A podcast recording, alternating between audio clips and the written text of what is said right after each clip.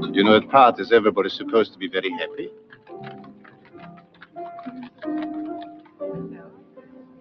Or perhaps you dislike them as much as I do.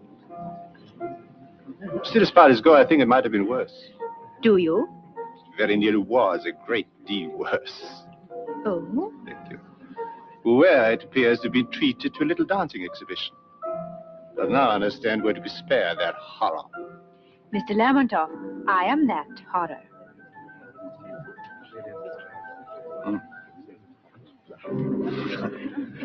It's a bit late for apologies, isn't it? Yes, a little late, I think.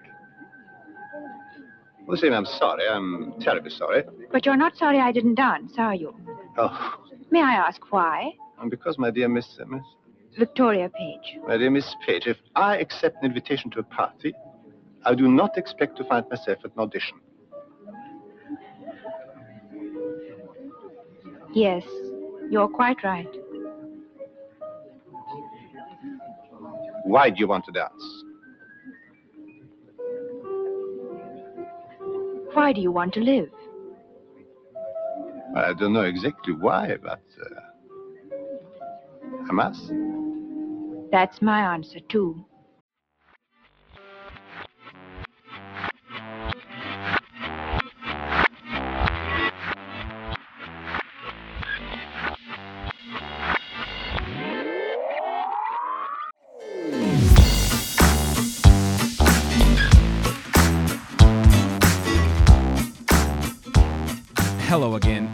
Welcome to another episode of 1001 by 1, where each week we take a film out of the book, 1001 Movies You Must See Before You Die, discuss it, analyze it, and ultimately decide whether or not it should be in the book. My name is Adam St. John. My name is Britt Reinhold Hobson, And I'm Joey Rogate. and today we are going to be taking a look at 1948's The Red Shoes, a, a movie about ballet, love, and what it means to be an artist. But I guess before we jump into that discussion we shall have, why don't we uh, go around and talk about our, our recommendations for the week? Uh, Adam, do you want to start? Oh, sure. It's uh you know, most of what I've watched has been very much related or tangentially related to the red shoes, whether thematically or the year. Uh, and and some of those things are in the book, so I'm not really gonna I can't use those as my recommend. So really, the only thing I've seen lately uh, that I that I actually really enjoyed has nothing to do at all with shoes or dancing, uh, and nothing like that. Um, and this is a movie I have to assume you you both have seen, and I'm just getting to it now, but that's also where I've been. Um, my recommendation is a film from this year. It's a little movie called Smile. I actually haven't seen Smile yet. Ooh. Oh, wow. I'm a big fan of Smile. Kevin Bacon's daughter crushes it. I mean, I've heard it's awesome. I just haven't gotten around to it. So surprising how good it is. Y- yes. Um. Uh, uh, yeah. Uh. So I don't really. I'm gonna read just the first little paragraph of the the Wikipedia thing here. Uh. So um. At a psychiatric ward, stressed and overworked psychiatrist Dr. Rose Cotter meets with Laura Weaver, a PhD student who had several days earlier witnessed her art history professor die by suicide. Laura claims that an entity taking the form of smiling people is stalking and telling her that she is going to die. Soon thereafter, Laura begins screaming hysterically and has a seizure. After Rose calls for help, she sees Laura standing and s- and grinning. Um, uh, things happen, uh, and then the uh, the overstressed doctor gets some time off, and in in that time off discovers um, the history of the smile. Um, and it's it's a horror flick, so I, I try to sp- stay spoiler free as much as I can. And it's it's a new movie. I was expecting at best to think this is a passable Friday night movie. Um, but I I really enjoyed it. Um, and so did Melissa. And we're also big fans, and we actually did a special episode of it on our on our show of It Follows. Um, which if you and and so Brittany, you're given if you like It Follows, there's no way you're not gonna like Smile. It's got a very similar like you like you can't outrun this. It's just so like all you can do is like you can try to deal with it, but you can't outrun it. Um, and and exactly. Uh, is it Sosie? I can. Not Is it Sosie Bacon? Sosie. Yeah. Um, she's really good in it. Um, and it's nobody actually is bad. Um, Kal Penn. Kal Penn is a little um miscast. Maybe I don't know. he doesn't really know what he's doing there, but he does it well. Yeah. Like he's not sure why he's there. Like the scene out the the the, the last time we see him outside the hospital, he's he's confused, but he works. Uh, and, and so yeah, I don't want to go into any more uh, detail, but I believe it's on Paramount Plus. Uh, or I mean, you Yeah. could rent it or whatever. But if you have that, um, and if you haven't seen it, this is such a great like, and and I think it's still playing in theaters. This movie has made fucking bank. It it on a seventeen million dollar budget, it's made over two hundred million dollars. Um, which is yeah. which is really cool. Um, and that's I mean, It's awesome. Did- genre movies and Marvel movies, you can bank on those apparently in the movie theaters nowadays. It's Basically. unbelievable. And did you, they? This was supposed to be just a Paramount Plus release, but they did test screenings that went so well they realized they had to put it out in theaters, and it was absolutely the right move. Yeah, it, it I'm so bummed I missed it. Like I, I didn't. It might still be out, but I'm probably not going to go see it. Uh, It's on Paramount I'll- Plus. yeah, I'll do that. But I've heard such good things about it. Ugh, uh, I will watch it Well, this yeah, week. here this is here's well here's an official official endorsement from me and Joey that you should you should check out Smile. then I and I was- definitely will. So I didn't get on it right away because I was worried it was going to feel like uh, it follows ripoff, and I was like, uh, and no, it's absolutely not. It's its own movie, Yes. and just like it follows, I want prequels and sequel. Like I want to go to Smile Brazil. I want to, like I want the world, and um, yeah, I I, think it. they did a, a really good movie where, you know, like horror movies are supposed to be. I was uncomfortable the entire time. Ooh, ooh, oh, I Oh, like and that. You know what? I, and I, I that's such a great way to talk about it because I I would say the same thing because I rarely I rarely get scared. Like I rarely get scared. Me too. And and this movie, I, I this movie elicited no less than four s- jumps at. Like I literally was like, "Fuck," multiple times in the movie, which is it's pretty uncommon nowadays. So, yeah, like I'm all on the smile train. Love That's that. awesome. What a great endorsement for Smile. Uh, Joey, what do you got for us? So I'm also um, recommending a new movie. It was a movie I saw in theaters last week, and something that I had. I didn't know what to expect going in. The Menu, directed by Mark Mylod, starring Ralph Fiennes, starring Anya Taylor Joy, Nicholas Hoult. I went into this movie not knowing what it is. I just like the people involved. I at no point in the movie knew what was going to happen next, and I loved every single second of it. I had so much fun going to this remote island just with a bunch of rich people at this fancy elite restaurant and at no point did I think I'd okay yeah I know what's coming next and I was wrong every time. They did a great job. Everybody was just everybody was through the roof. I, I can't say enough about every performance and um I can't say anything I don't want to say anything more about it because I think if I knew anything about it it you, I want to be you want people to be surprised with it, but it's definitely something I really recommend people seeing, and it's coming out in a time where all these potential Oscar movies are coming out, so I, I, I worry it's going to get lost because it's it's it's really great.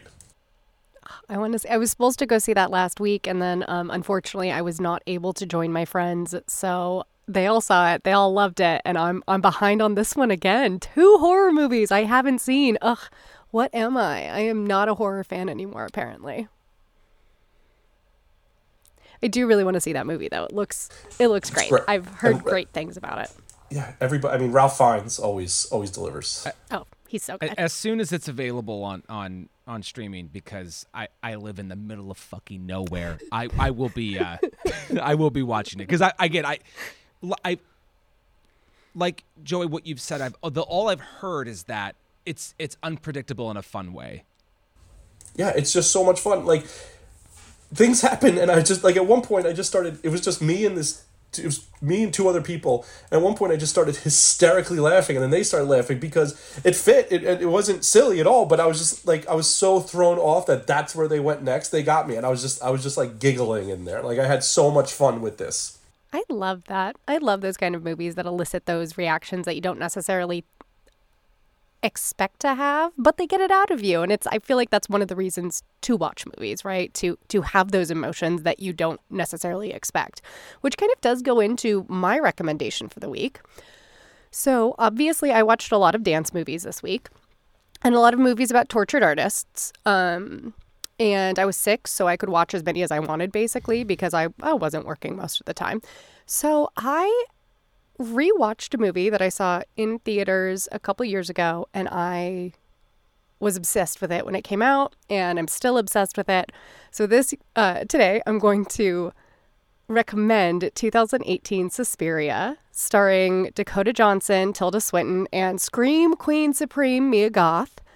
And in case anybody isn't aware, Suspiria follows the story of Susie, who is an American woman who runs away to Germany in order to join this illustrious dance company called the Markos Dance Company, which also happens to be run by a coven of witches. And that actually isn't giving anything away because they tell you that basically at the beginning of the movie. Almost everything in this film works for me. Um, it's heartbreaking, it's savage, it's engrossing, and it culminates in one of the most intense and visceral climaxes I've ever seen. It completely transfixed me. It casts a spell over me, if you will. Uh, I'm I'm obsessed with Suspiria, and I feel like if you like witches, if you like dance, if you like disturbing imagery, watch this film. It's great. I mean, almost everything works for me. The only thing that doesn't is the score, and I think that's because you really can't mess with Goblin. Like the 1977 had had Goblin do their do it, and it was just that score is too good. So, but yeah, no, mine is a uh, 2018 Suspiria. Big surprise! I like that film, friends. I didn't not like it, and to be to be totally honest, I I don't remember all of it. I it that's uh, that's Luca Guadagnino, right? Yep. Yep. Yeah, I, I probably need to give it a rewatch. I, I remember being psyched about it and thinking, yeah, that was okay. Like like in a because there's usually like there's the oh yeah that was okay, but like with a womp womp at the end of it. But no, I remember feeling like that was okay. But I definitely have not revisited it since it it it, it was like a Prime exclusive, right? It, it well it, yeah. I believe so. Um, it's still on Prime. Um, I actually went with a bunch of Amazon employees to go see it because a friend of mine, uh, they were having a test screening, and a friend Fancy. of mine, uh, yeah, said, "Hey, do you want to go? It's a horror movie." And I said, "Are you kidding? I've been waiting for this movie forever because I love 1977's Suspiria, and I actually think I prefer this one to the 77." Um, which is saying a lot because I love the 77 version. I just think this is a a better film personally. I think it's put together beautifully. I think it's the acting I did not expect Dakota Johnson to be good. I actually thought, whoa, she's going to be totally miscast, and she was fantastic. Um, yeah, no, I loved it, but it's the kind of movie I like. She's up there with, you know, Susie's up there with uh, Danny and with Thomasin for me. I just, I love, I love those those creepy ladies. I saw this for the first time this October. Um, I never, I'd seen the original a bunch of times. I, I ended it. I was like, I like that, and then I didn't. I don't know. It didn't really stick with me a ton, but I enjoyed it. Like I enjoyed watching it. I I also thought Dakota Johnson was not going to work, and I thought she was great. She was Mia Goth is just she's awesome and everything. So, but yeah, like I, I was like, oh, that's good. And then I just went and watched the original one again. But I do think oh, this one's a better movie. I love the original. I actually rewatched the original today. I just like had it on in the background while I was working, and I still love it. But there's something so beautiful about this one. But we're not talking about Suspiria today. We're actually talking about the red shoes. So, do y'all want to get into it? Are we ready? Yes. I, I think Right. we have to be. Yes. All right, let's get into the beautiful Technicolor world of the red shoes. So, I have a question for both of you. Do you like lists out of curiosity? I I, I love lists. Okay, great. Big great. fan. I- I'm all Big about fan. lists. Great, great. Two out of three is not bad. Um, but I put aside how I feel about lists and I found a couple. To be perfectly honest, there weren't very many lists that had this movie on them that I could find. And most of them were about Technicolor movies, which, fine, this is a Technicolor masterpiece, right? But I did find a list of ballet movies, and I decided, screw the Technicolor lists, I'm going to do ballet movies. So, as a former ballerina, I have brought today a list from parade.com of the best ballet movies. Number 12 is an animated film called Leap from 2017, which I haven't seen. Uh, I have not either, but my my kids like it. Okay. There you go. Yeah. Never seen it. Never heard of it. It it looks cute, and I I know bel- that Carly Rae Jepsen, like a Carly Rae Jepsen song, is in it. and It's great. I believe it's leap because there's an exclamation point at the end of it. Oh, damn it, you're right. Oh, God. Thank you, acting teacher, for telling me. there you go. There you go. Um, so at number 11 is the Misty Copeland documentary, A Ballerina, uh, Ballerina's Tale, which is great if you haven't seen it. I have not. At number 10 is a personal favorite of mine, uh, Center Stage from 2000,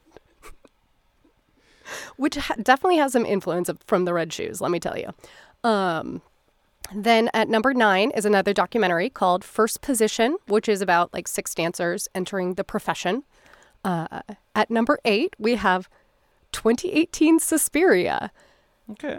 And at number seven, we have 1977's Suspiria, which I'm glad they put both on there because I, I do feel like they're two separate movies. They really don't coexist, and that's fine. They don't need to. Yeah. At number six, we have Billy Elliot, which is also a fantastic musical. That's- I haven't- if you ever I haven't seen the movie. Really. Yeah. Yeah. I don't know that. I, I know it. I just haven't seen it. you know, I, I would I would recommend it. I actually really like Billy Elliot. I think it's It, it's it got great. a bunch of Oscar attention the year it came out. Yeah. It's yeah, yeah. I haven't seen it for a long time now. Maybe I should have rewatched it for this, but it's it's. I think it's good, and the musical's great. I love the music from it, so highly recommend seeing that if it's in town sometime. Uh, number five, five, fine. Fine. Number five is The Turning Point from 1977. I haven't seen it, but it was up for a bunch of Oscars. At number four is Limelight from 1952. Is that the Chaplin film? Yep, it is. Oh shit! All right. I haven't seen it. Uh, that that You is know. definitely a blind spot for Chaplin for me. Me too. I mean, to be perfectly honest, Chaplin is a blind spot for me. So Oh, City Lights. Just ah, City Lights is so yeah. maybe City I'll Lights watch is that. fantastic. some- There's a Ch- Chaplin's a lot of fun. I'm sure. I'm sure. It's just one of those things I never got around Oh to. Oh, no, I totally get it. You can't watch everything. No, you can't. Especially when you watch every horror movie under the sun, like I do, uh, except, Except for the, the new two we brought up today. um, at number three, we have The Company from 2003. I really enjoyed that film as well. Um, at number two, not a surprise, we have Black Swan. And then at number one, we have The Red Shoes. So, uh, Brittany, I'm I I I I want to I want to jump in on the list thing here, and it, by the time this is released, it is not going to be topical anymore. But uh, the the most recent Sight and Sound uh, poll has come out, the hundred best films, and I do want to say that Red Shoes made both the critical and directors list. Um, Yeah, it is I- I tied for 67 on the critics and tied for 72 on the directors. Great for The Red Shoes. That's awesome. I did. I I do think I read that, but I, I did. I don't have you a just vote get my opinion of this film from that. I, I, I might have. I might have. so the uh, the cast and crew of this film.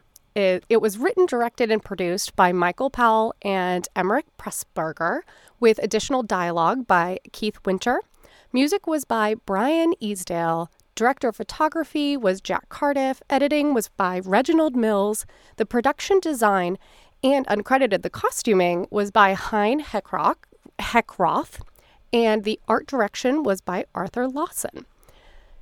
And now we get into the, the hard names. So, Anton Walbrook was Bor- uh, Boris Lermontov, Marius Goring as Julian Craster, Moira Shearer as Victoria Page, Robert Helpmann as Ivan Boleslavsky, Leonid Massine as Grisha Lubov, Albert Bassermann as Sergei Ratov, and Ludmila Chechiri. I'm just going to call her Ludmilla, y'all. And Ludmilla as Irina. Am I missing anybody on that? No, No. I think that's. I think those are your your the the biggies there. I mean, really, the three are Boris, Julian, and Vicky.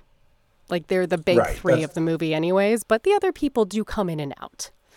Well, and it's it's it's almost impossible to talk about this movie, and, and as we without talking about Robert Helpmann and and uh, Leonid Massine uh, Oh, later on. But Oh yeah, for sure. Um, so with accolades, this was actually a pretty lauded film. It has been for for many years. Um, at the Academy Award, it was up for Best Picture, Best Original Score, and Best Film Editing. It did not win any- of those, but it did win Best Original Score and Best Art Direction, which I, I agree with. I think that the art direction of this film and the score were beautiful. Uh, can I can I nerd out for just for just one second? Absolutely, please do. So I, I have a book that I, I have never mentioned uh, the entire time this podcast has been in existence, and and so I, I delved into it uh, the, earlier this week, uh, and it's this book by Variety, and it basically breaks down every year and every year's sort of like award awards season. Um, Oh, and so I went I went to our year in 1948, uh, in which two films that were produced by the Rank organization, um, Hamlet and The Red Shoes, which were British films, um, were were big dogs that year at the at the Oscars. And so as I was reading this, um, I thought it was interesting that uh, at the Oscars, Variety reported many expressions of distaste for British films because of a general belief that English film tycoons have hurt the foreign market for American pictures. It then goes on to say um, that uh, having less money to spend, Oscar leaders couldn't afford the 6,000 seat Shrine Auditorium. They moved the ceremony to the smallish Academy Theater. It says the audience which was normally in the thousands, was only had about 950 there, and were um were not there almost out of protest in a sort of uh, anti-English um, view of the Academy Awards that year. Which I did not know. I mean, I knew that Hamlet won, uh, but I was unaware of the general distaste for British film coming out at that time. I had no idea that this drama Hamlet, a super American story. So Well, but it's it's so interesting too because and and I I, I will well and maybe I, will bring this up now because I I do want to bring up that um so Powell and Pressburger do they do have a bunch of films in the book, um. Uh, the Life and Death of Colonel Blimp, I Know Where I'm Going, uh, Black Narcissus, and we've covered two on the show. Now, Peeping Tom is just a Powell film, um, but we covered a matter of life and death on the show uh, pretty early on, and it was it was a discovery for me. I'd never seen it before, and I I love this film. Um, and I watched it again last night, and I I still love this film. And what I like about it so much is that what it's trying to do, and I have another stupid scholarly book I'm going to pull over here in a second. Um, but uh, a matter of life and death was really trying to sort of um bring the allies together because the war was just ending. This was 1946, and it's it's very much about Americans and English and and like let's let's be friends. Um, and that's really what the movie's about. Um, and so after that movie, I'm just so surprised that like uh, maybe not the Americans were like yeah yeah yeah fuck you, which was just like ooh that's harsh. That is extremely harsh. I, I, I, it's a little embarrassing to be perfectly honest. I'm like, wow, we were kind of jerks, weren't we? So I just I had to bring I, I've had no reason to bring up this book before in my life. And I'm like, I'm gonna do it. I'm gonna talk about how the Americans did not go to the Oscars the year that Hamlet and the Red Shoes were up for, for Best Picture. That's so bonkers. Oh my but god! it seems fitting somehow as well in the most uh, just um, absurd way? way. Yeah, egregious, much better word. Yes, but it, it's it's like, oh yeah, no, that is something that unfortunately happens. Oof. Oof. Well, thank you for sharing that uh, nugget of knowledge. I had no idea that we had such beef with the Brits in like 1948, 1949 in the film industry. well, okay, so I wonder if that's in the Oscars museum. well, can I so this no, I'm gonna save this. I've I've I have a thought and I'm gonna save it for later. I'm saving it for later. Okay. Okay. Well, then, on that, should we move on to the um, IMDb top 250? Is this in the top 250? Womp I didn't look, but I'm gonna say no. So, for such a well known and well loved film, I was really surprised that this wasn't in the top 250 because, you know, Joker's still in it, but um, The Red Shoes is not. and and I'm not sure that I would put it in my own like top 250, but I, I'm I'm I was genuinely surprised that it wasn't in this one.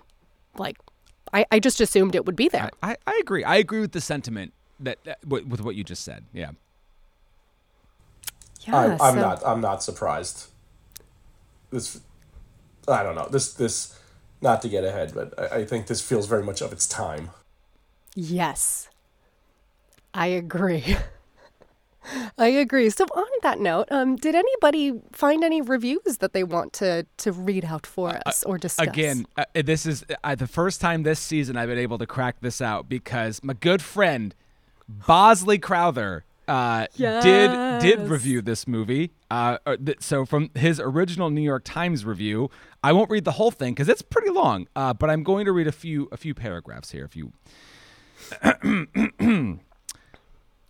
Over the years, there have been several movies in which attempts have been made to capture the spirit and the beauty, the romance and the enchantment of the ballet. And inevitably, in these pictures, ballets have been performed a few times with charm and sincerity, but more often, and unfortunately, without. However, has there there has never been a picture in which the ballet and its special magic would have been so beautifully and dreamily presented as in the new British film The Red Shoes. In certain respects, the whole picture, which Michael Powell and Emeric Pressburger make, seems to have the construction and the flow of a romantic dance. For not only is the story a frankly sentimental affair, true to the staunchest conventions of triumphal love and bitter tears, but it is played by a splendid cast of actors who have the grace and the pace of dancers themselves. Indeed, many of them are dancers, and is natural and they frequently perform, so that the rhythm and movement of their dancing transmits easily into the dramatic scenes. And then it finishes the last paragraph here. Much could be said of the whole decor, which is set off to brilliant effect by properly used Technicolor, and the music of the ballet. Much could be said on the direction of Mr. Powell and Mr. Pressburger, but right now we must be contented with repeating that The Red Shoes is one that you must see. So Bosley Crowther liked the movie. He enjoyed it Loved that movie. he, quite quite a quite a quite a lot. He did. He really did. I actually found, uh, I don't know if either of you found this, but many reviews that I found were just glowing. They were glowing about this film. I actually found one from tw 2009. Um, the Guardian's Peter Bradshaw reviewed it, and he said it was profoundly serious, sublimely innocent, and yet deeply and mysteriously erotic. This is a compelling parable of the destructive demands made upon uh, made by art upon the artist and upon performing artists expected to sublimate sublimate their emotions into quasi-sexual submission to their director. A parable that seems to change into a portrait of psychotic disorder or actual demonic possession. And I was floored by that review. I don't. I don't think I watched that movie. Well, that, that- literally, that's what I said. It was like I, I've kind of found these kind of reviews echoed all over, and I don't think I watched the same film as this guy at all. Like, I, I didn't get that. Uh, I'm He's glad he did, but I, I did not. and good for him. But I, I, you know, I think one of the things for me this this movie really struggled with was the relationships. While they were fantastic dancers, I, I think that there was some struggle with human interaction at times where I didn't believe that maybe this person was in any way interested in this other person or vice versa. Um, and that's where it really struggled. So reading, hearing that review is making me think a lot because I, I just didn't get that. No, I didn't either. But that's why I wanted to share it too, so that I just just in case someone else felt that way. Well, you know, initially, he does. initially, who did not like this film uh, were the Brits.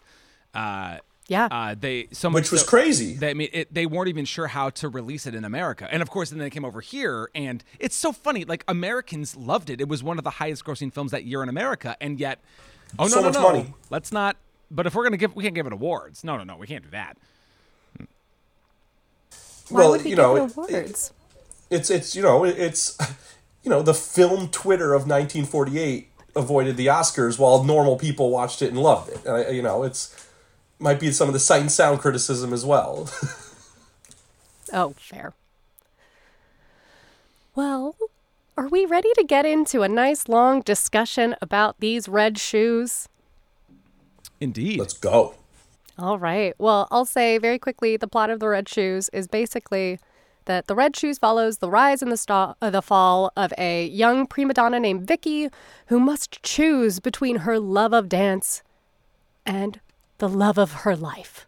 And that, that's basically the plot of the, the movie with a really incredible dance sequence smack dab in the middle of it. Are there, do you all have any just like takeaways you want to throw out right away? Uh, I think I'm gonna be on the opposite side of you two again. Yeah, I, well, I so I'm not really sure. I'm going to be perfectly honest. I I don't know what I'm going to do with this film. I'm hoping that our discussion will help me because I think I could go either way on it. So I'm really excited to dive into these topics with you both because I'm not sure how I feel about this film. I appreciate the Technicolor.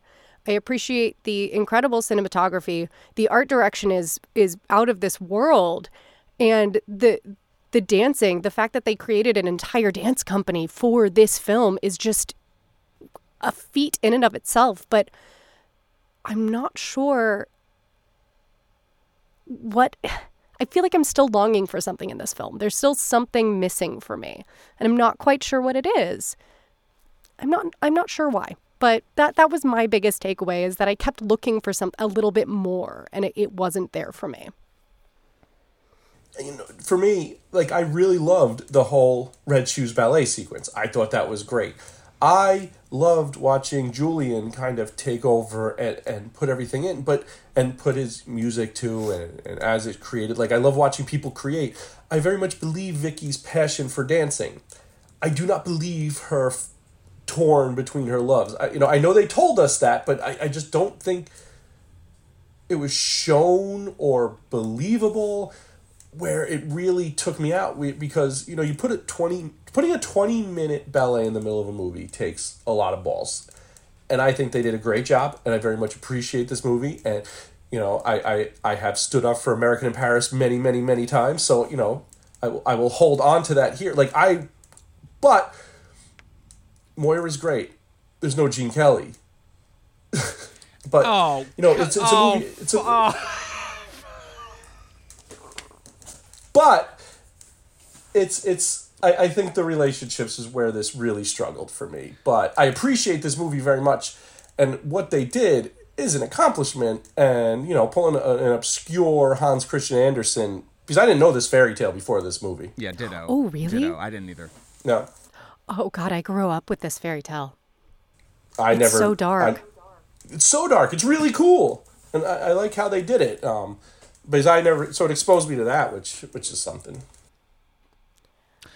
I think Moira is great. I, I thought she was incredible. Um, an incredible dancer. I didn't she's a fantastic dancer like. I, I I loved her in Peeping Tom, so I you know, and it's her first movie. Like I, I don't think she was bad at all. I think she was very good. I very much believe her passion for dancing. Like the scene um after her first audition, after her first like practice when um Lermontov sees her and like kind of gives her the promotion. Like I, I really like what she does there. I I also love the fact that they courted her for this movie for a year. She refused over and over again because she was a professional ballerina.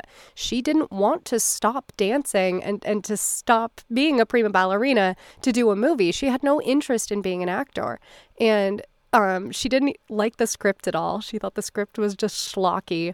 She didn't, she was like, this is unlike any dance company I've ever been a part of. I, I think that my fellow dancers will hate me if I'm in this because I'm promoting something that's not true. Which is like, okay, come on, it's it's a movie. Like it's not to be real. Let's let's be honest about it.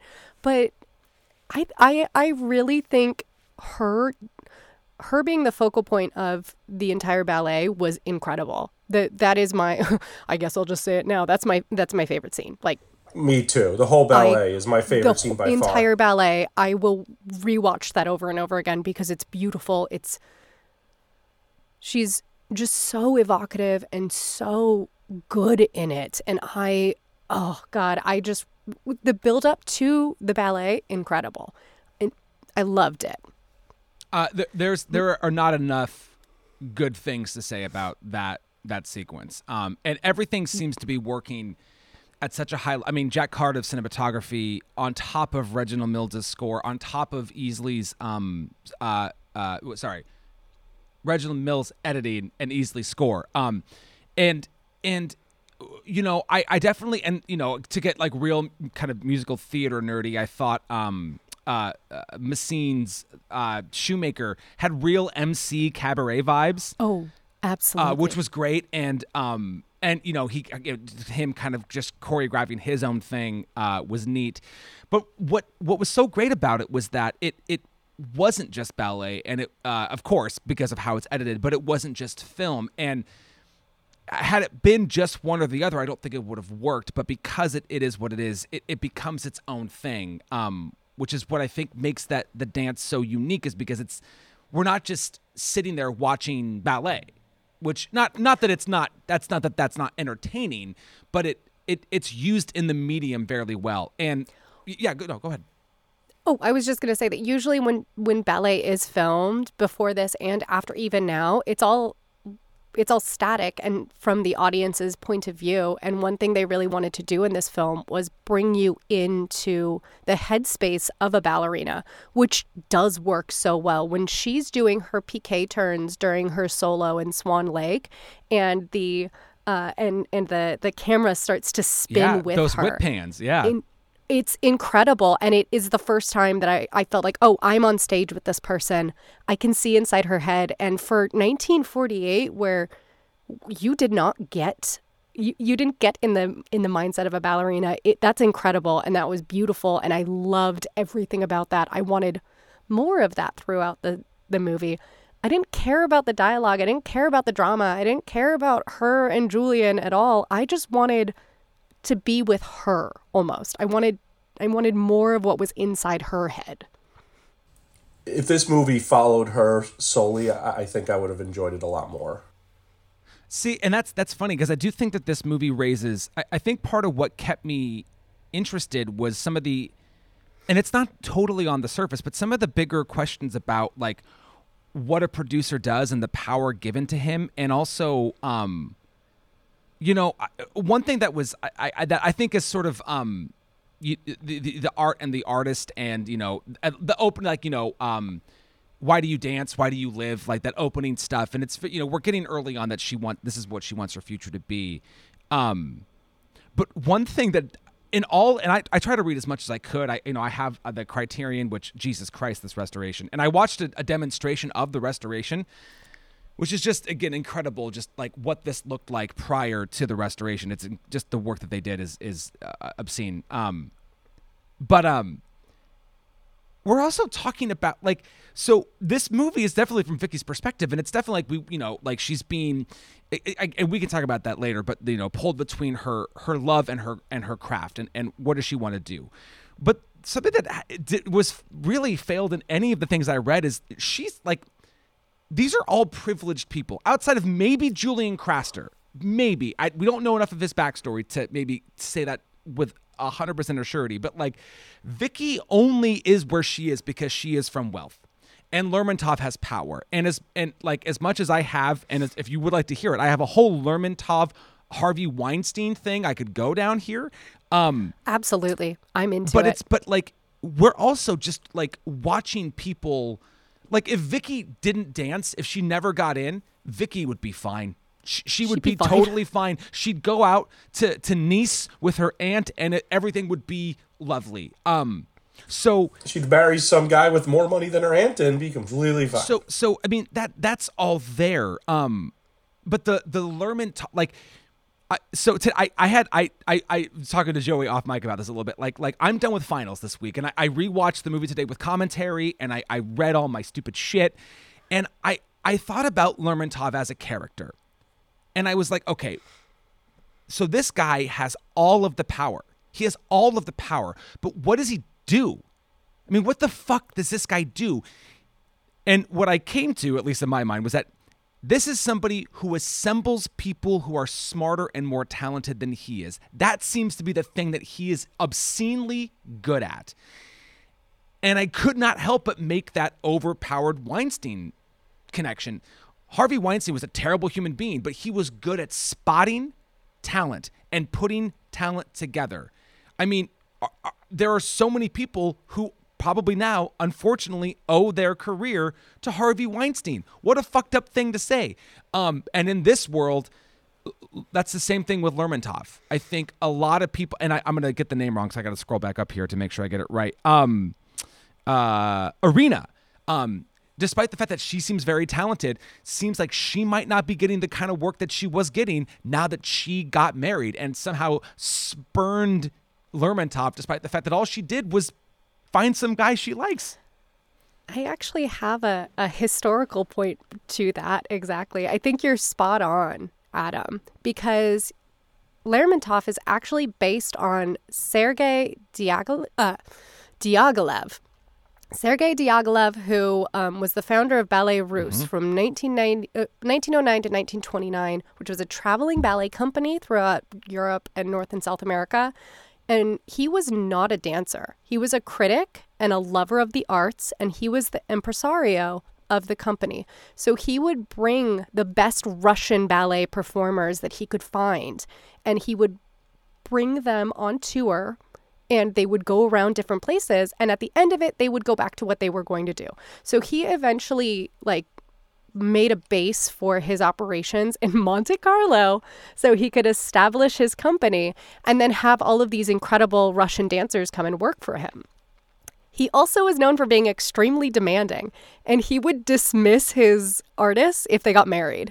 And he dismissed his own lovers when they got married because he happened to uh, he he was a, a, an out and proud like gay man who uh, would have relationships with his dancers quite often. But when those men would get married, he would fly into a rage and um and kick them out of the company, which was pretty bad. A Balanchine also did very similar things where he wouldn't allow his dancers to have boyfriends or husbands and if they did they had to leave them at the stage door and they weren't allowed to come see them perform uh, it that's actually a very common thing in uh, in this dance world that they're showcasing that they would be incredibly controlling over, especially their female performers. I mean, ballet is pretty misogynistic when it comes to to female presenting ballerinas. It's it's a really difficult lifestyle. It's hard. Uh, I do I love it? Yes, I love ballet. There are so many issues in it, and there there have been from the beginning. I mean, if we were to go back to um, the 19th century, uh, in, the 19th century, this I found this out too. Sorry to go on a tangent. I apologize. No, I just found out interesting. A, a, lot about it. I got to go down to misogyny in the red shoes. Um, so in the 19th century, in opera houses, um, the backstage area was genuinely used as a men's club for the wealthy subscribers. So the ballet, the ballerinas were told that you have to submit to the subscribers' affections, and they were basically turned into courtesans. So it. Have you ever seen this? Has been happening for a very long time. Have you seen Topsy Turvy, the the Mike Leigh film about Gilbert and Sullivan? No, I haven't. There's a tremendous film. There's a little bit of that in, in, that, which is, of course, it's not ballet. It's it's early, you know, musical theater at operettas, but it's it's very very though. similar. Yeah, yeah, yeah. Yeah, same thing. Still, let's those young girls. Let's go ahead and just uh, get them out there for those wealthy donors, right? And so, and and while while the the love story, and, and don't get me wrong, I do think that. It, well, I don't think it's a, a, a an out and out miss. I do think that waiting so long to present Julian and Vicky as a couple, um, it does it does obviously in Joe kind of what you've said like it, it we don't see them fall in love. But I also don't mind that. I, and I think it, trying to watch this as as a pseudo fairy tale because it, this movie isn't necessarily realism um oh no. um yeah.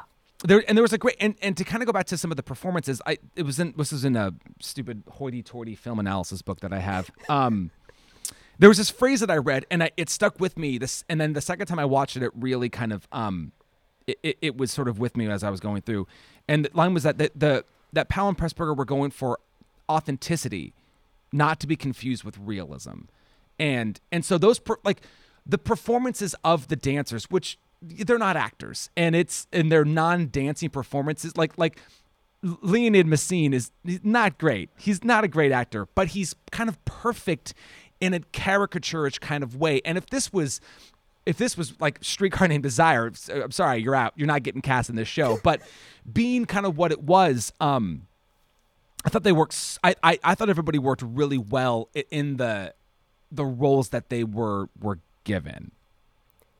I feel like for me, I, I agree. I, I I think all the dancing performances, like all the dancers who were at, turned actors, their performances were great. I believed them. I was in their world throughout the whole thing.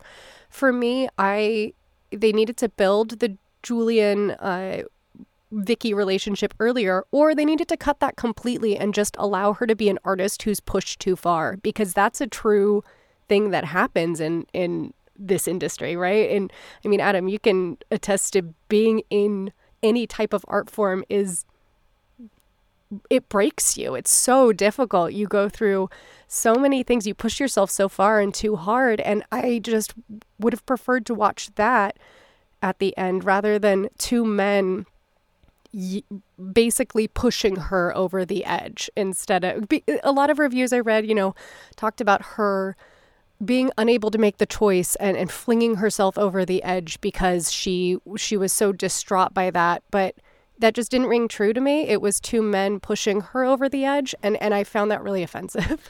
And i i, I would have preferred if they had just cut the love story out of it completely and allowed her to just kind of be pushed too far by her own art. That and that's it's i clear and I I hate to sound so fucking obvious with with a line like clearly a sign of the times, but today I did watch another movie that was up for Best Picture this year, uh, 1948. It's called The Snake Pit. Snake Pit is also in the book, and I'm I'm not gonna go too long on this, but The Snake Pit is basically about a woman who is in a a, a psychiatric ward, probably not what they called it in the movie, and we're trying to. She's had a mental breakdown, as they call it, and we're trying to figure out why and uh, they never use the word hysterics or hysterical, but they imply it a lot. And it takes men doctors to sort of help get her to what she needs to realize.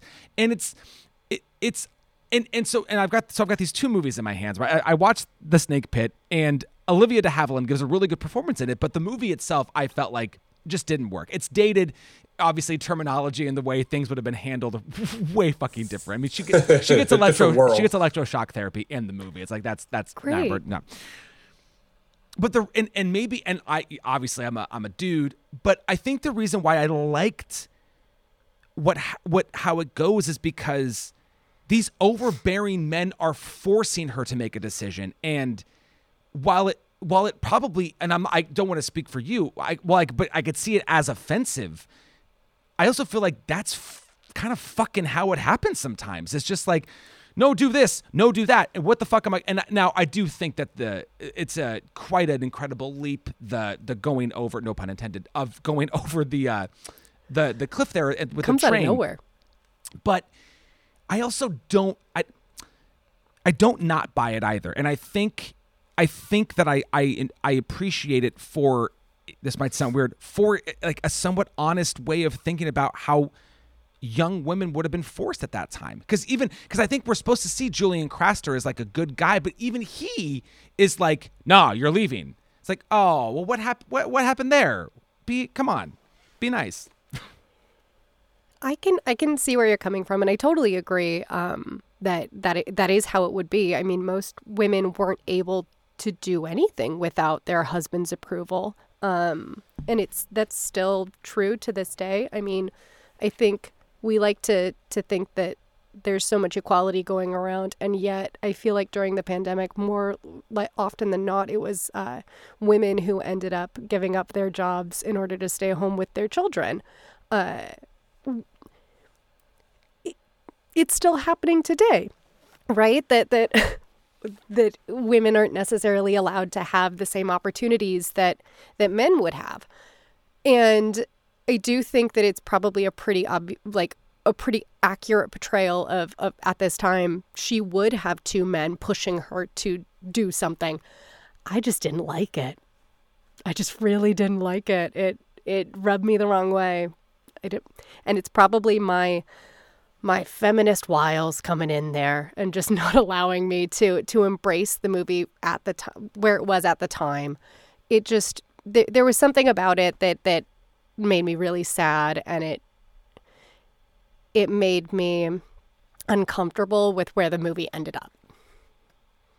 You know, I, I, said earlier, it feels just very of its time, and I think this is what I'm talking about. Like the the older rich guy who's you know her aunt would love to marry, and then the creative guy that she has more in common with. But we never see really those relationships build. What do we see it with Lermontov? He sees her and Cass, uh, Julian fighting before the first show, and he loves it. But then later on, he sees them laughing and he's mad, and it's like, oh, I guess he cares about her now, is what they want from us. And with Julian, it's just kind of there.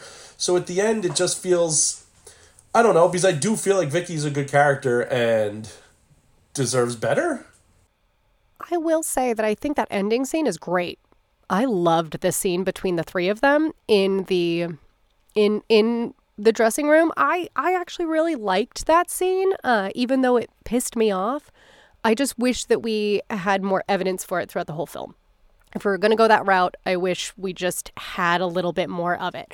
I don't think the dialogue's the strongest part of this film. I think that the strongest part of this film was the choreography, the the set design, pretty much everything else around it. The the, the script. But you could show relationships with you could show the evolution of relationships with those things, and I don't yeah. think uh, you know I don't think they did that to kind of get to the stakes of the end.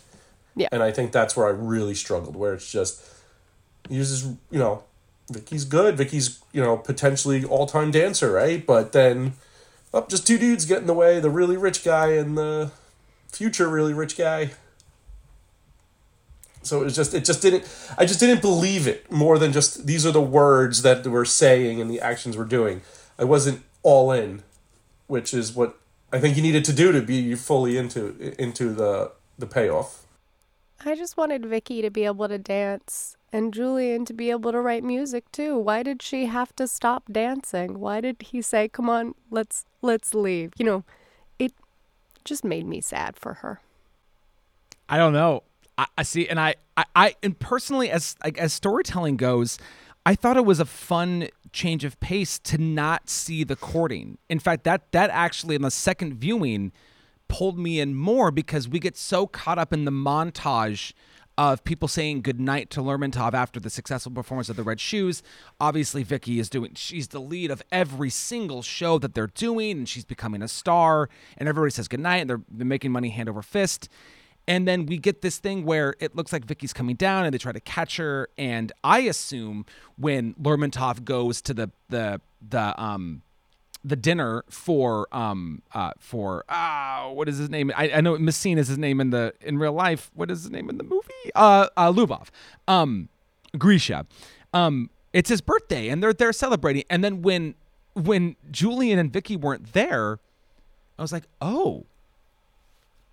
Okay, and then the first time I watched it, I was definitely like, this seemed to come out of nowhere. And don't get me wrong, it fucking does. It absolutely comes out yes. of nowhere.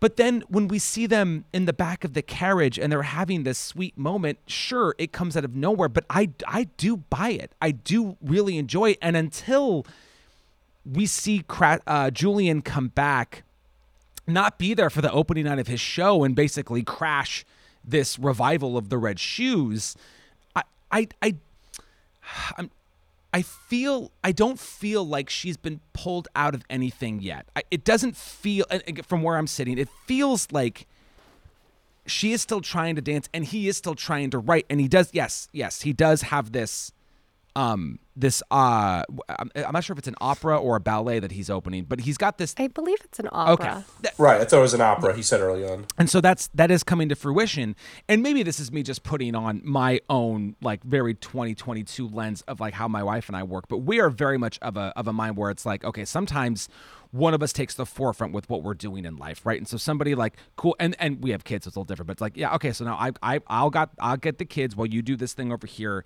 and then we kind of switch, and then you've got them.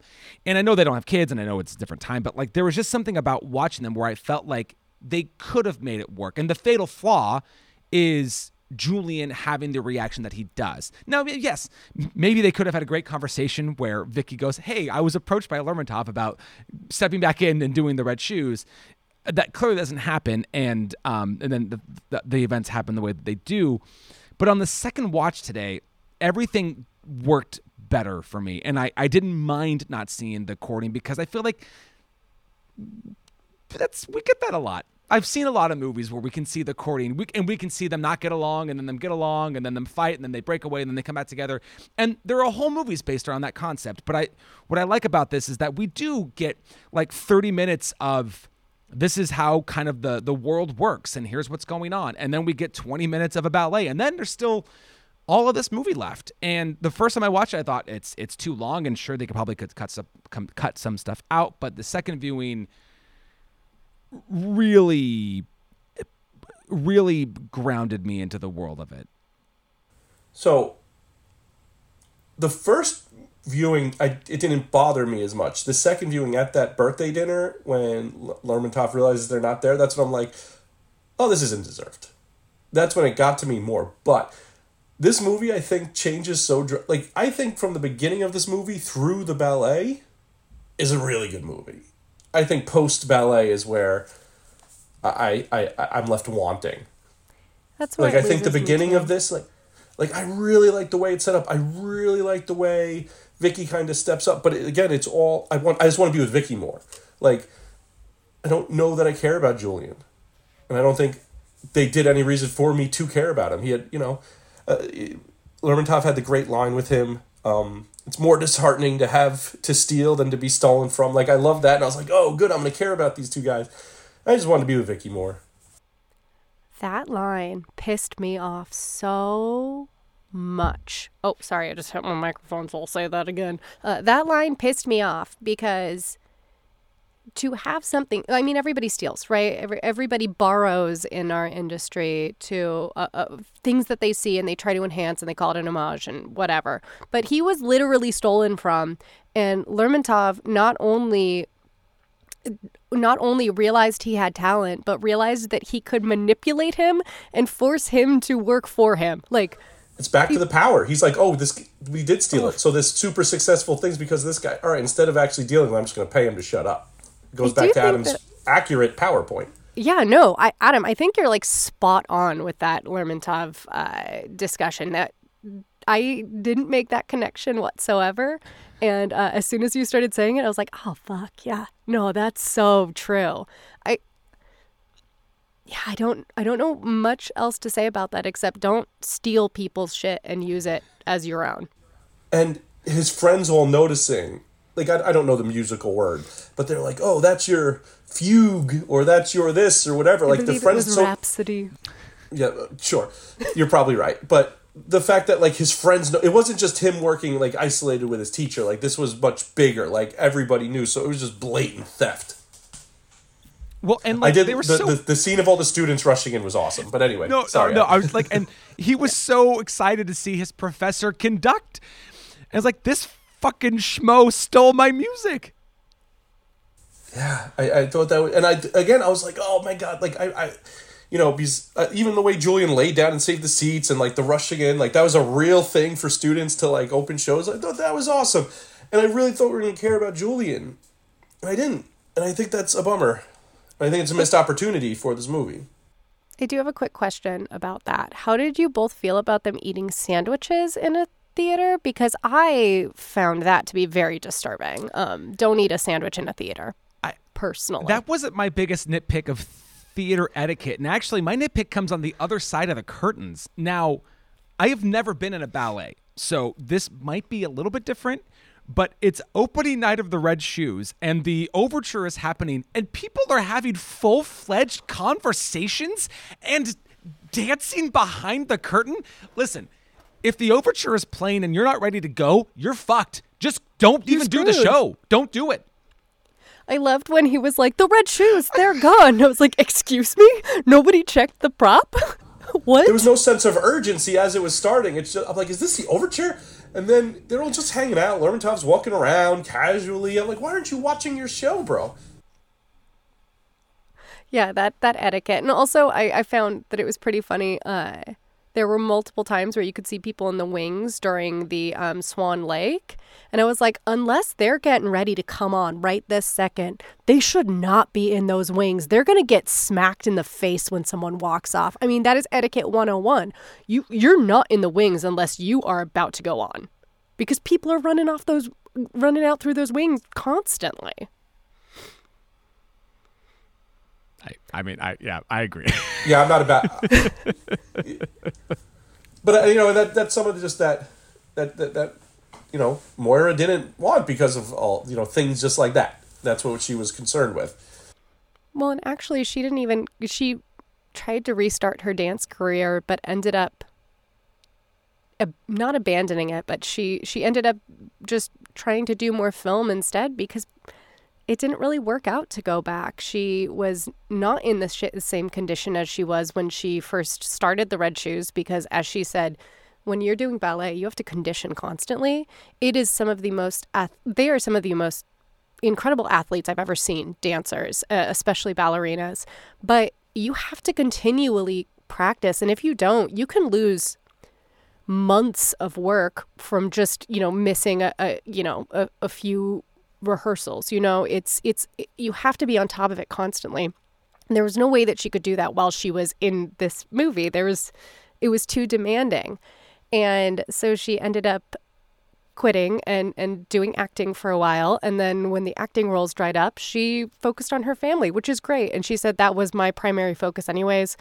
I didn't, you know, really need to continue doing this because I had a, a, wonderful family at home and that's that's awesome. But it still makes me sad that the one thing she was worried about in doing this film was losing ballet and she kind of did through this film, even though this is lauded as such an incredible ballet film, which I agree. It, I mean, it is the movie that put that brought ballet to to cinema, right? But but at what cost for her? Life imitating art, imitating life, the whole roundaboutness of it. Yeah. yeah. And she didn't have a huge acting career, but I do, you know, I think Peeping Tom's a very significant movie, and I think she's really good in it. She's great in Peeping Tom. Oh my god, this is so funny. I hated her in Peeping Tom.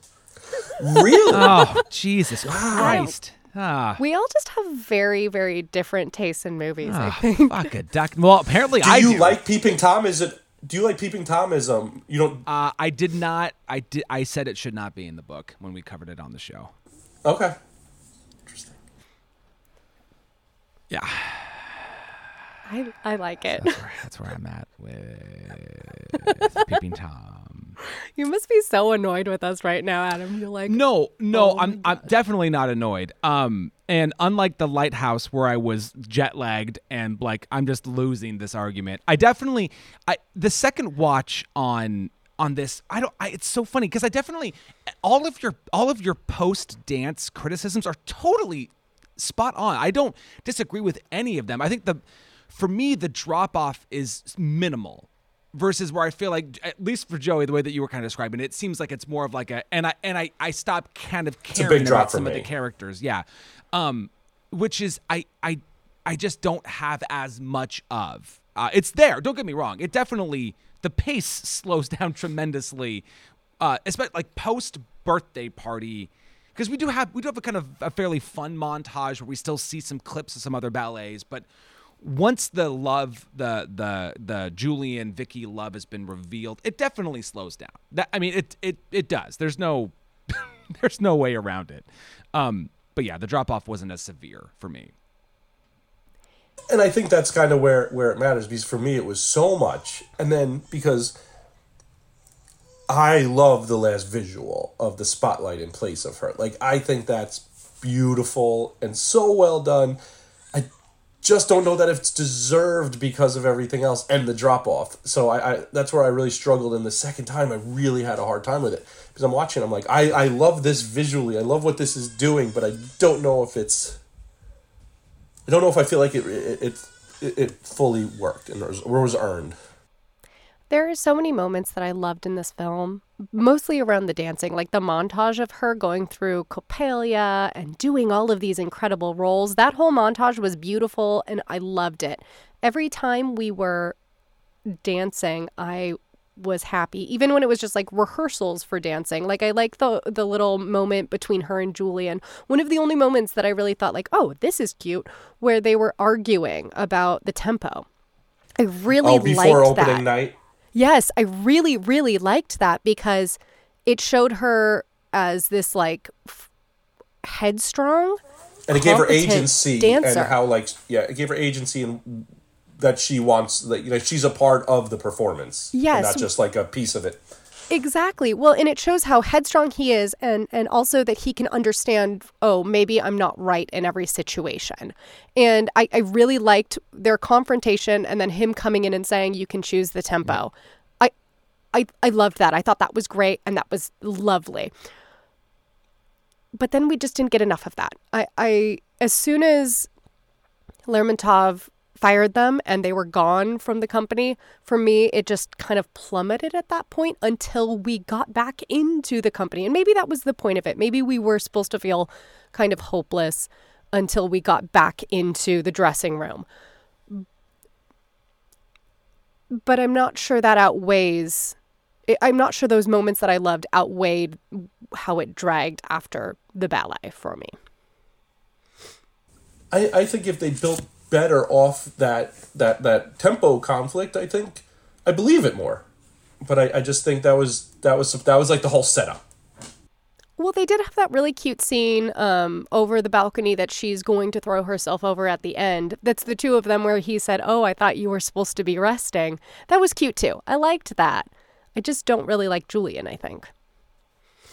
Maybe that's it. Maybe it's just I don't like Julian. Uh, uh, Marius Goring plays a very funny old Frenchman in A Matter of Life and Death. He's a very, very different character. And and I should say, Powell and Pressburger using a lot of uh, regulars, both both behind and in front of the camera on on this film, and, and Goring being one of them. His interviews um, throughout the commentary were lovely. I thought he was so charming in his interviews, like when he was talking about being a conductor and having to figure out what a conductor would say to uh, his musicians. All of that was lovely. And I thought, oh, I like the behind the scenes more than watching the movie. Because I, I loved watching it with the commentary. Loved that. Him talking about learning about being a conductor was really cool and I was ha- you know I was happy how much work he put in but I, I ultimately I was so let down by the character like I appreciate what the actor did I, I and I think you know he worked hard and, and that's great but I just not care about him felt tough Well, I think you're both fucking nuts. That's, why we fair, gotta talk these Adam. things through I think that think- my sister is going to agree with you. I think she's going to listen to this episode and call me up and tell me that I'm an idiot and that I was lying because apparently we watched this movie a lot when we were kids. That's so funny. I love That's that. That's awesome. that I mean, that's no just idea. impressive. I was just watching Teenage Mutant Ninja Turtles on fucking repeat when I was a kid. So It, when we were kids, we would watch um, all of the old movies with my grandpa, with, with my grandma and with my mom. So we grew up on um, Shirley Temple movies. Uh, Roman Holiday is one of our favorites. We've been watching it for years and years and years. Um, we love all of the old musicals, you know, Sound of Music, Oklahoma. I know it's so problematic, but my God, do I love Oklahoma. Um, it, basically, we we watched tons of movies from this time, and this one I just don't remember. I remember dancing as if we had red shoes. I remember like painting old shoes red, and it must have come from this, but I I have no recollection of this movie whatsoever. I uh, on the rewatch today, I didn't take any notes except for the ballet, and I added an entire page to my notes just on the ballet. I mean, it's just it, it's just m- magnificent. It's just magnificent, and there's too many moments to there's too many moments to shout out the the uh, Leonid dancing just by himself and making the sh- the shoes move, the slow Oh, motion, the dancing with the newspaper man and the cutting. Um, I do like that we do get, and you mentioned earlier, Brittany, the um um seeing it from the dancer's mind that when she sees the I don't, I'm not sure what the character's name was in the ballet, but the boyfriend character within the ballet, and it switches. It switches at one point to Lermontov, and then it switches to uh, to Julian. um, the first time watching it, because at that point in the movie, we don't uh, the the Julian stuff hasn't been revealed yet. But I remember thinking like, wow, that's what is she, like is this really what's going through her her like was this what she's thinking about or is this what's coming up um and then and then again I, I think on the rewatch i found that to be way more rewarding the like the little bits and then him being so crap julian is so involved in the later parts of the dances he does kind of slip in and out and I, again that's where it's like I, I i i don't know it's so funny I do because, and then you just mentioned Roman Holiday, and so much of that movie is just like, will they or won't they? Are they going to get together or will they not? And look at this foreign setting. We're going to ride Vespas. It's going to be amazing. But like, I really like that this one chose not to focus so much on the the courting period, and and I really have tried to hard sell you on this movie, but like, I really enjoyed the the lack of it. It to me it was a it was a nice change of pace from from other other movies like it. You know, as you're talking about this, I can understand where you're coming from, and I it, it, as you you speak about this with such with such vigor. um, I feel like maybe I need to go back and rewatch this movie again uh, to make a decision because do I like it? Do I not? I don't know. I think I was really focused on the obsession of the dancer before and and and I guess that we might be able to even say it this way. Maybe it's during the dance itself that Julian becomes a focal point because she's finally allowing herself the opportunity to think of something other than dance. That's why he's coming into this part, right? You know, because it's her psyche that we're seeing. That's why when she's dancing, you see the waves crashing all around. I mean, every, all of the imagery in that is stunning. The only part that I really don't like is when they turn into clouds. I was like, we don't need that. Like, we don't need that. They look so pretty. Just let them have their lines. Like I, I would rather see their lines than see the clouds. Uh, but but maybe what the movie was trying to do was show us that she's starting to think of things outside of dance. Maybe that's what what it's trying to get to. And if that's the case, then maybe that's why everything with Julian didn't come until later. I'm just this is not something that I've researched or thought about before. No, I'm just spitballing I, right I here. love that the the the, the dance is is perfect. Um, it's what, incredible. It was just it's mesmerizing, and it tells such a just a wonderful, wonderful story. It, it, it had me in the entire time, and I you know like I threw that on YouTube a couple of times extra just to, you know, for for a twenty you know what is this movie about two hours and thirteen minutes, for twenty minutes of it to be one ballet, and I well and I think this movie could have been cut down a little bit, but I also, if they had a ton of the ballet, I wouldn't have been upset. Well, I wanted more of the ballet, and hearing Moira Shearer talk about filming the ballet, it sounded awful because as, as a dancer and, and as a theater performer, when you're doing a show, you don't start at 100 right? You kind of build up and up to to the climax of it. You can't start with the you start with an amount of energy but you feed off each other you feed off the audience you feed off the people around you. So it's hard to have the correct energy level you're supposed to have when you're just doing snippets of things. And as far as what she said, she said it was incredibly difficult because they never ran the whole thing through.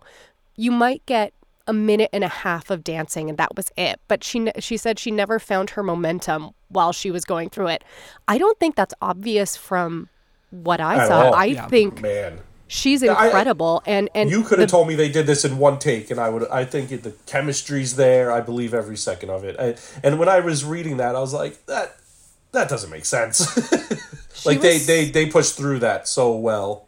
Well, and also the fact that they were dancing on concrete, which I read a couple places where people were like, oh, she did, you know, tours. She was used to dancing in concrete. So she's just, you know, being a brat, not not in those terms, probably nicer, but basically what they were saying. And I was like, no, no, no.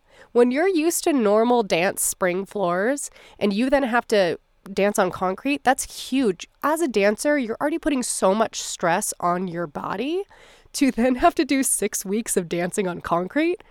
That's that's a big deal. That that's a lot of pressure and I mean, I was never a fantastic ballerina. I'm going to be honest. I thought I was great. I was not as good as I thought I was.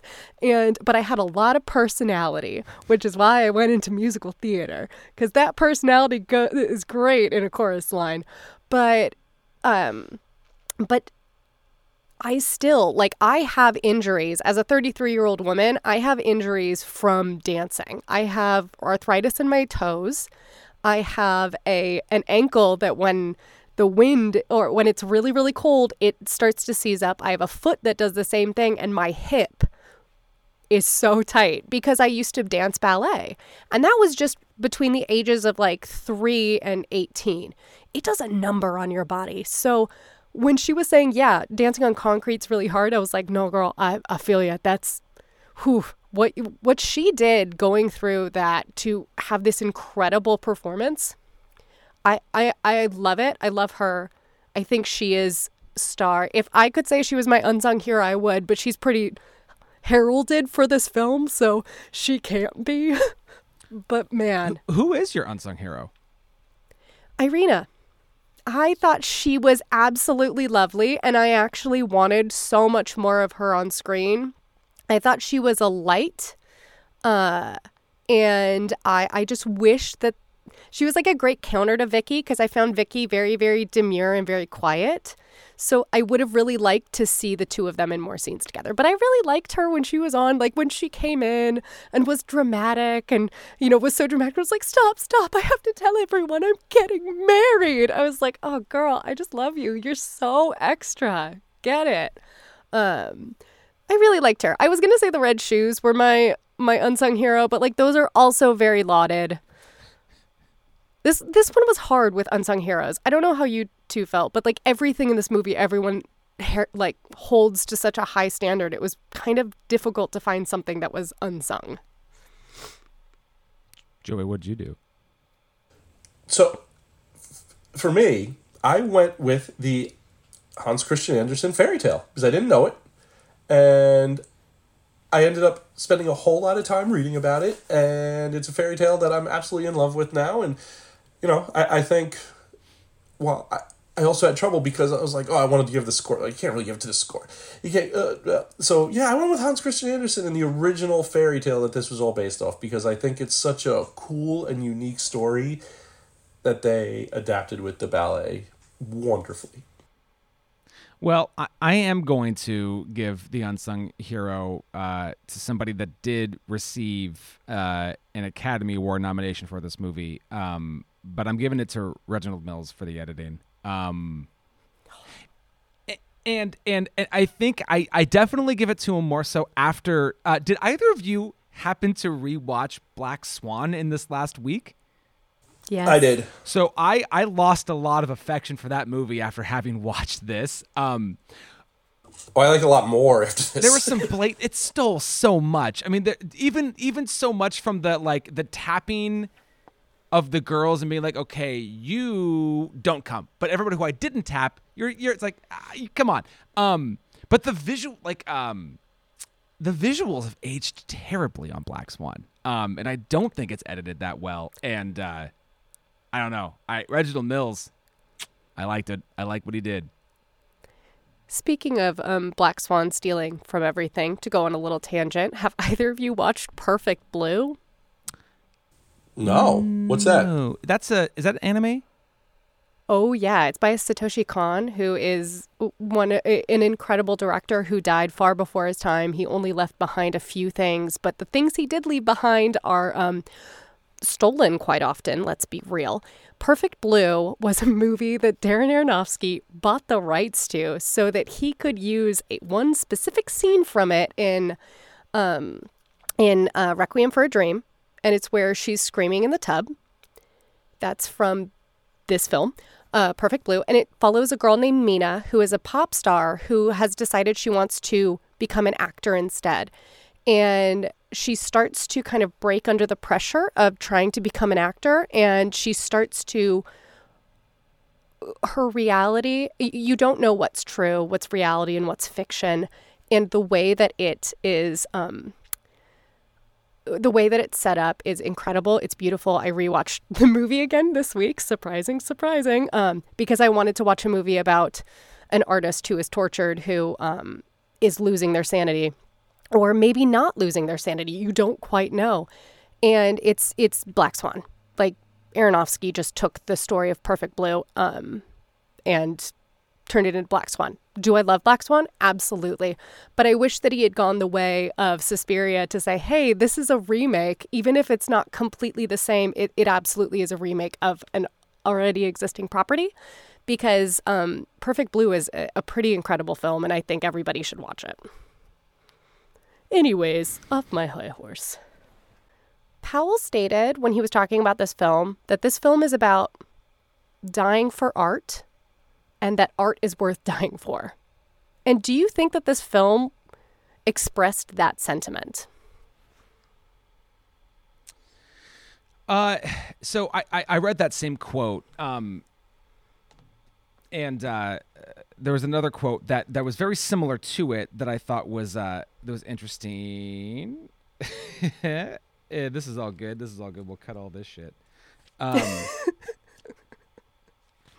because Do you want me to go he also said he also said um, uh, it was it was 1947. A great war was over, and a great danger to the whole world had been eliminated. The message of the film was art. Nothing mattered but art. And then he also said, "We had all been told for 10 years to go out and die for freedom and democracy, and now the war was over. The Red Shoes told us to go and die for art."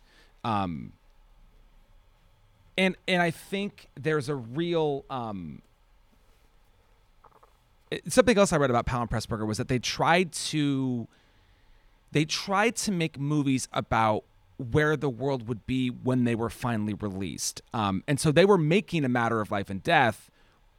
I think as World War II was just coming to a close. And so they were making this movie about uniting nations, kind of. And that's the some of the characters in A Matter of Life and Death are real representative of entire nations. Um, and that's sort of kind of what the movie's going for. So do I mean do I think that that's a big statement to make? Yeah, I do. And do I think it's perfectly executed in the red shoes?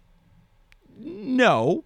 Um but I do I do see it and dis- I mean despite that the fact that it's obvious that Vicky leaps off at the end of the movie um watching people in various various ways of passion for the art does come through and and the way in which it sort of uh weighs on them doesn't weigh on them do they have the position of power to actually keep doing their art um i do think it's i do think that that's there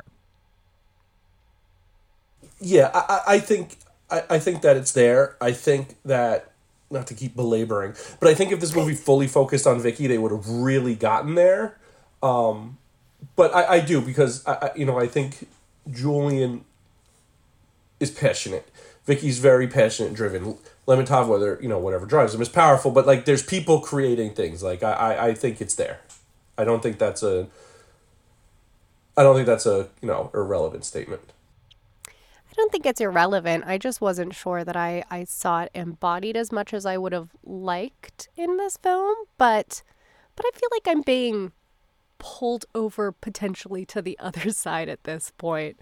Um, I came in here very unsure of what I was gonna do, uh, and now I'm now I'm kind of looking at things a little bit differently, maybe a little bit more positively. Well, and there there are some moments where I feel like they they I feel like Powell, Powell and Pressburger are almost trying to beat us over the head with it. The um, what uh, why do you live? Why do you want to dance? Why do you want to live? Like we get that real early on, like this real like Yeah. like I'm dancing because I I know nothing else, right? I if I don't dance, I cease to to exist. Exist. Exact exactly. And and that's a real like that's a real like young person artist like yeah, cuz if I'm not doing it, I'm going to die.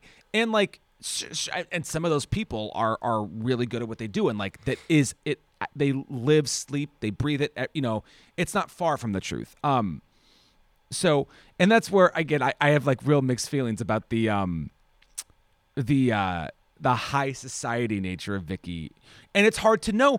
But then there's I, there a really small detail that I, uh, Brittany, I'm assuming, I'm hoping that you caught was that she's who's the first one in the the studio the next day after the opening of the Red Shoes. Oh, it's fucking Vicky. Vicky. So It's Vicky, of it course it does. There are things that reinforce it. They're not huge, and again, that's kind of what I like is that we do get.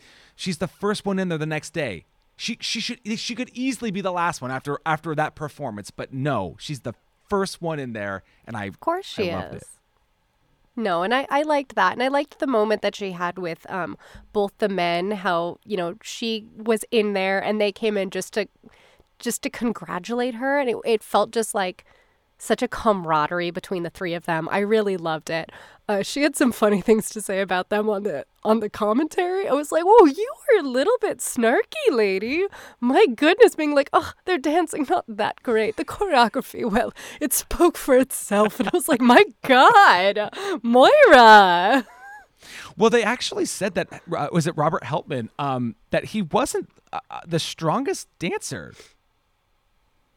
No, but he was a very well known dancer. Yeah, yeah, and uh, both of them were. Well, and, I, it's I, I I wasn't sure if it'd come back or not, but um, uh, Massine was one of Diaghilev's last discoveries. He was. He uh, actually, when he found out that he was sleeping with one of the women, he tossed him out. Uh, yeah. so great. You know, that's not a toxic work environment at all. Jesus Christ, I Um, know. I mean, but but that's ballet, right? Ballet is kind of known for its toxicity. Uh, you look back, there are so many scandals with it, so many. You know, it, it is seen as such like a highbrow, high society thing, but with the Bolshoi in 2015, I'm not sure if either of you came across this. Um, one of the well, not one, a couple of the like big dancers threw acid in the face of the artistic director because uh, he wasn't giving uh, role the the this lady the roles that she deserved. It's it's kind of bonkers. I mean, there are so many cases of um, directors who step down due to sexual harassment. There's uh, they used to have weigh-ins and fat talks with people because of the ballet aesthetic that they were trying to build because from basically from like the the 15 you know i think it began in the french courts in like the 1500s 1600s and um, from that time when they started writing down the moves and stuff they would say things like oh well you have to be beautiful to be great at ballet which is just so so toxic and so horrific but then it was really um Balanchine was known for telling people that he wanted to see their bones. Um, so so like toxicity within dance has been there for a very long time. Just another one of those fun tidbits I got for you all. Well, no, no, no I, I mean that's it's it's true, and it's and it's one of those things where, and I think what um, and this movie doesn't really go go there, but it it's this idea of like mixing.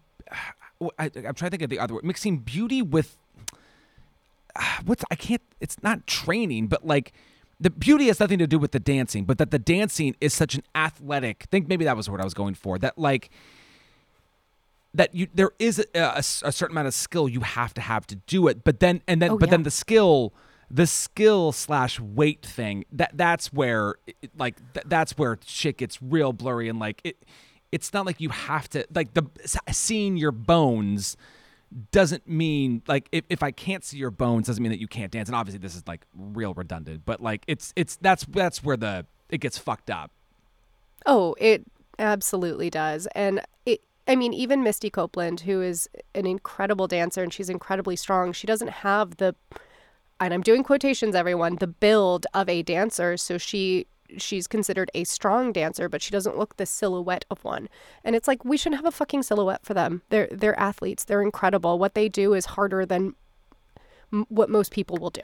Like it's it's ballet training is so difficult and so tough. Can we not try to force them into a tiny like box of this aesthetic that was once pleasing to, you know, old men who who wanted to look at women who might look younger than they should. Like it's it's really gross. The whole thing. The whole thing is really gross. Ye- I still love Well ballet. It's just unfortunate. And that I go see it multiple times a year. and that it, but and but the the the gross side of it is also part of what I I think it's it's necessary to have in the movie. And maybe what's the way like again and I, and I'm again I Brittany you know this like I'm I'm theater. I ba- ballet and dance is not my world, but I do what I like is and what I think is that it tries to give us a full scope of the the world as much as possible. The touring, backstage, what like the the cattiness or what it was. I mean, I, I, there there are so many parts of this world that I'm I'm unaware of because I, I was never a dancer. But there are parts that I I you know what it means to be backstage and what it is to have those friendships or or God forbid tiffs with people. You know, like it it, it and I think the the toxicity, while of course fucking awful is a part of it, and I, I'm I guess I'm glad they showed it because I I did it's it's to to steal a word I've already said it's authentic to the world. Yeah, no, I agree with that, and I I almost wish they.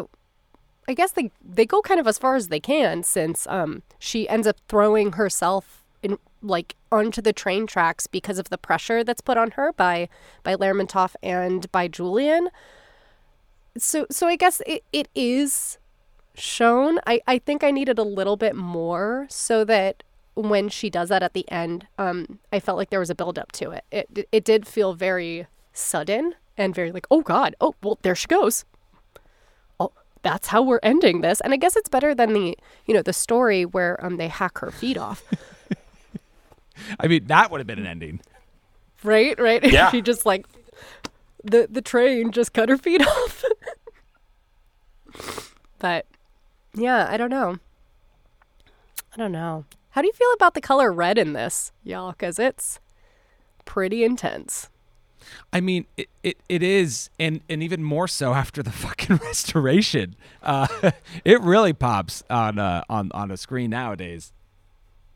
It it does, and I mean, I guess I understand. Red is such a common color in in life because it's used all the time. But but in in cinema, it's used as an accent color so often, um, and I, I just wonder. You know, it it was the first color that we ever used, right? Like seventy five thousand years ago, and it is it symbolizes so much for us, right? It symbolizes passion, anger, obsession, and it, I think it's it's so it works so well, especially in this movie. When she puts on those red pointe shoes, it is a sight to behold and it's it's amazing to watch her technique as she goes through it. And I do think it it symbolizes that like the life that she feels when she's dancing. Oh, Because that's what red is, right? It's life and it's death. Yeah, I, and I, I think that the the storytelling through the dance as well, and her her the way that that passion shifts, just even within the twenty minutes of the dance, uh, from like the the the um the new feeling of of that passion to like this is taking over and it's out of my control at the end of it is is is great. And she's just so and like this is not a knock. Oh yeah. uh, just she's also um she's so like she's so pale that the red almost stands even in more contrast to her just because of, of I mean yes it's a white dress but also she's just she's just very pale complexion and so the red I, just pops even more in contrast to her Did you um did you catch the little snippet that Julian was talking about when uh, he got a telegram while working on another movie that was like it, where they were asking what color his hair was because they were worried it was going to overshadow Moira's hair and he said, "Well, my hair's red." And they're like, "You got to come right now. We need to see what color because it can't be this red." And I just found that really cute and adorable. I was like, "That's so funny that they were so concerned because they knew that was going to be such an accent color." Well, and and so in a matter of life and death, they play a lot with uh, what's in black and white and what's in Technicolor. And when you first meet him, he's in black and white because he's already dead. And then when he comes to the to the to Earth, he's wearing a like a bright green suit, and and his hair it's it's pretty it's pretty orangey red. I mean, it definitely pops in that Technicolor. That's so cool. I love that. Do either of you have anything else you want to talk about? No, I think I think I'm good.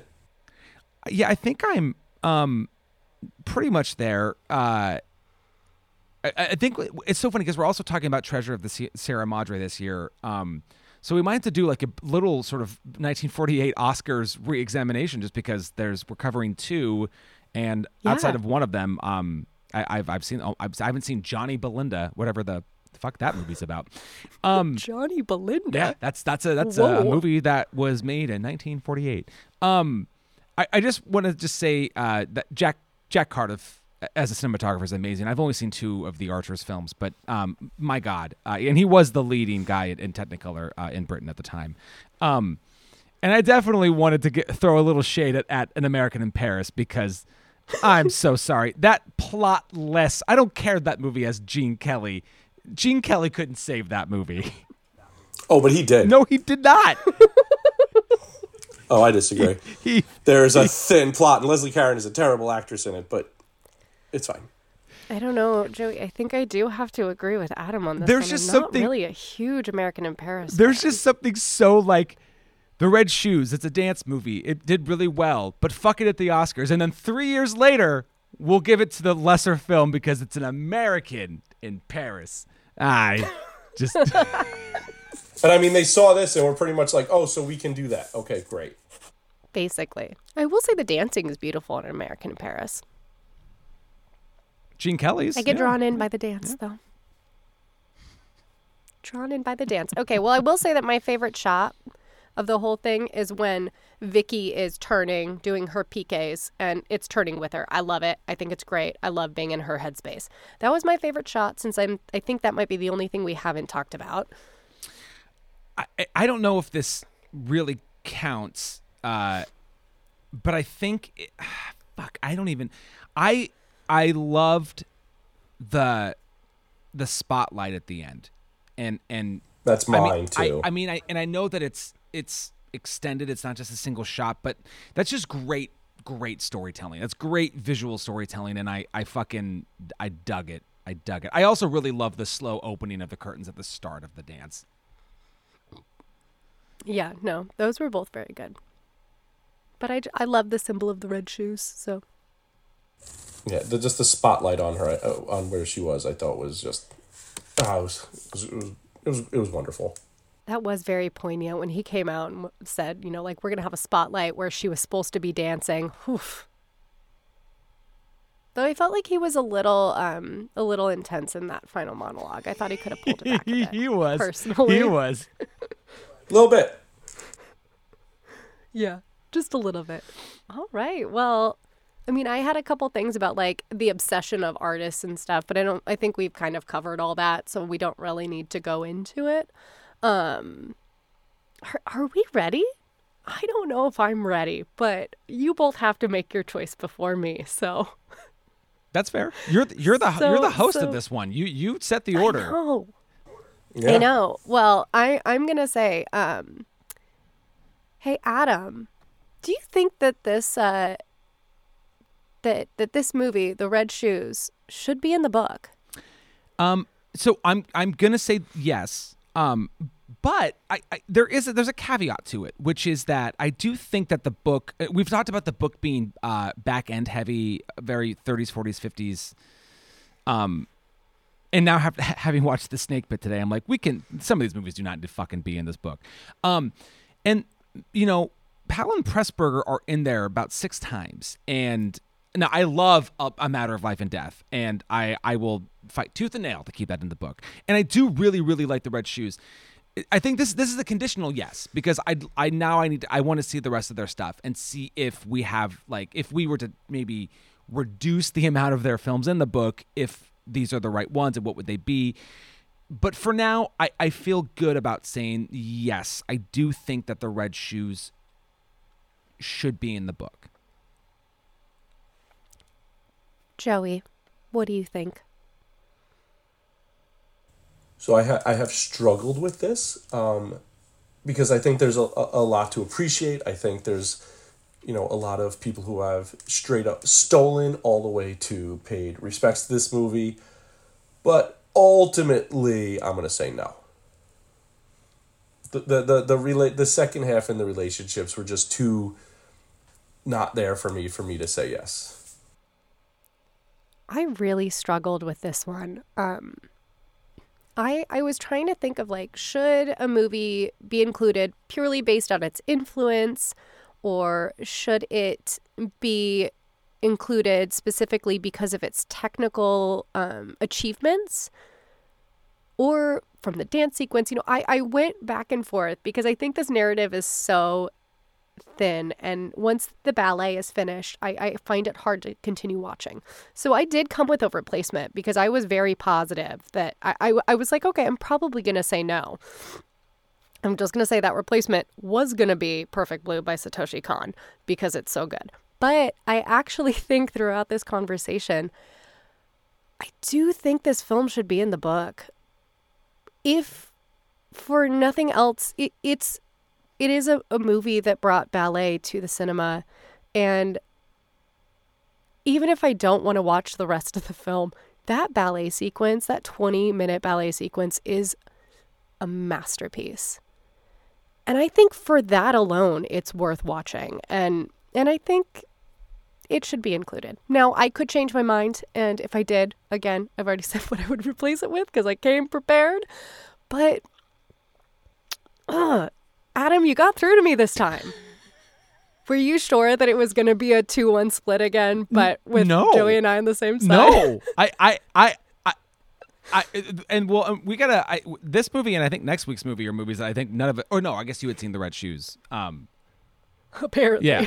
Uh, Many times. but I, I, I didn't. I truly didn't know. I, I, I, I, I didn't think I'd be the high man necessarily. Is is where uh, I'll be uh, coming from on that one. Fair. So, so I, I have a replacement. Um, a movie that I, I can't believe isn't in it, isn't in the book. Um, the Tortured Genius and Good Will Hunting. That makes sense. So you know that's what I was thinking, and you know I, I watched that movie a lot. So I, I rewatched it again this week just because I love watching that movie. But um, you know I, I think that belongs in here. Um, I think that's fair. funnily enough, uh, Good Will Hunting was what I used to replace American Graffiti when I was doing the uh, the tribute to Ian series. Oh wow, that's really funny. It's a good pick. Full circle. I, I I also agree that should be in the book. Yeah. Well, wonderful. Thank you both for discussing the traumas of ballet with me as we discussed 1948's The Red Shoes. Hi, what are we what are we going to be talking about next week? Uh, so I can tell you the title and uh, who directed it. it. It's called The Leopard. It's by Luchino Visconti.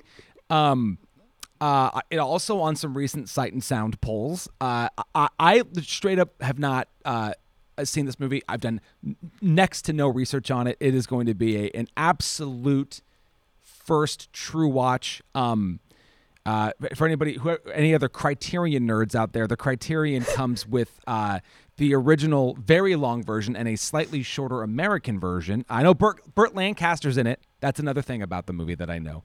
Um, but uh, it'll it'll be and Visconti's in the book a lot, um, which is why uh, I felt like he needed some some time to shine uh, because I think he's in the book like six or seven times. So uh, yeah, The Leopard, an Italian movie that also had some some France backing on it. There's a book, so I'll be reading it.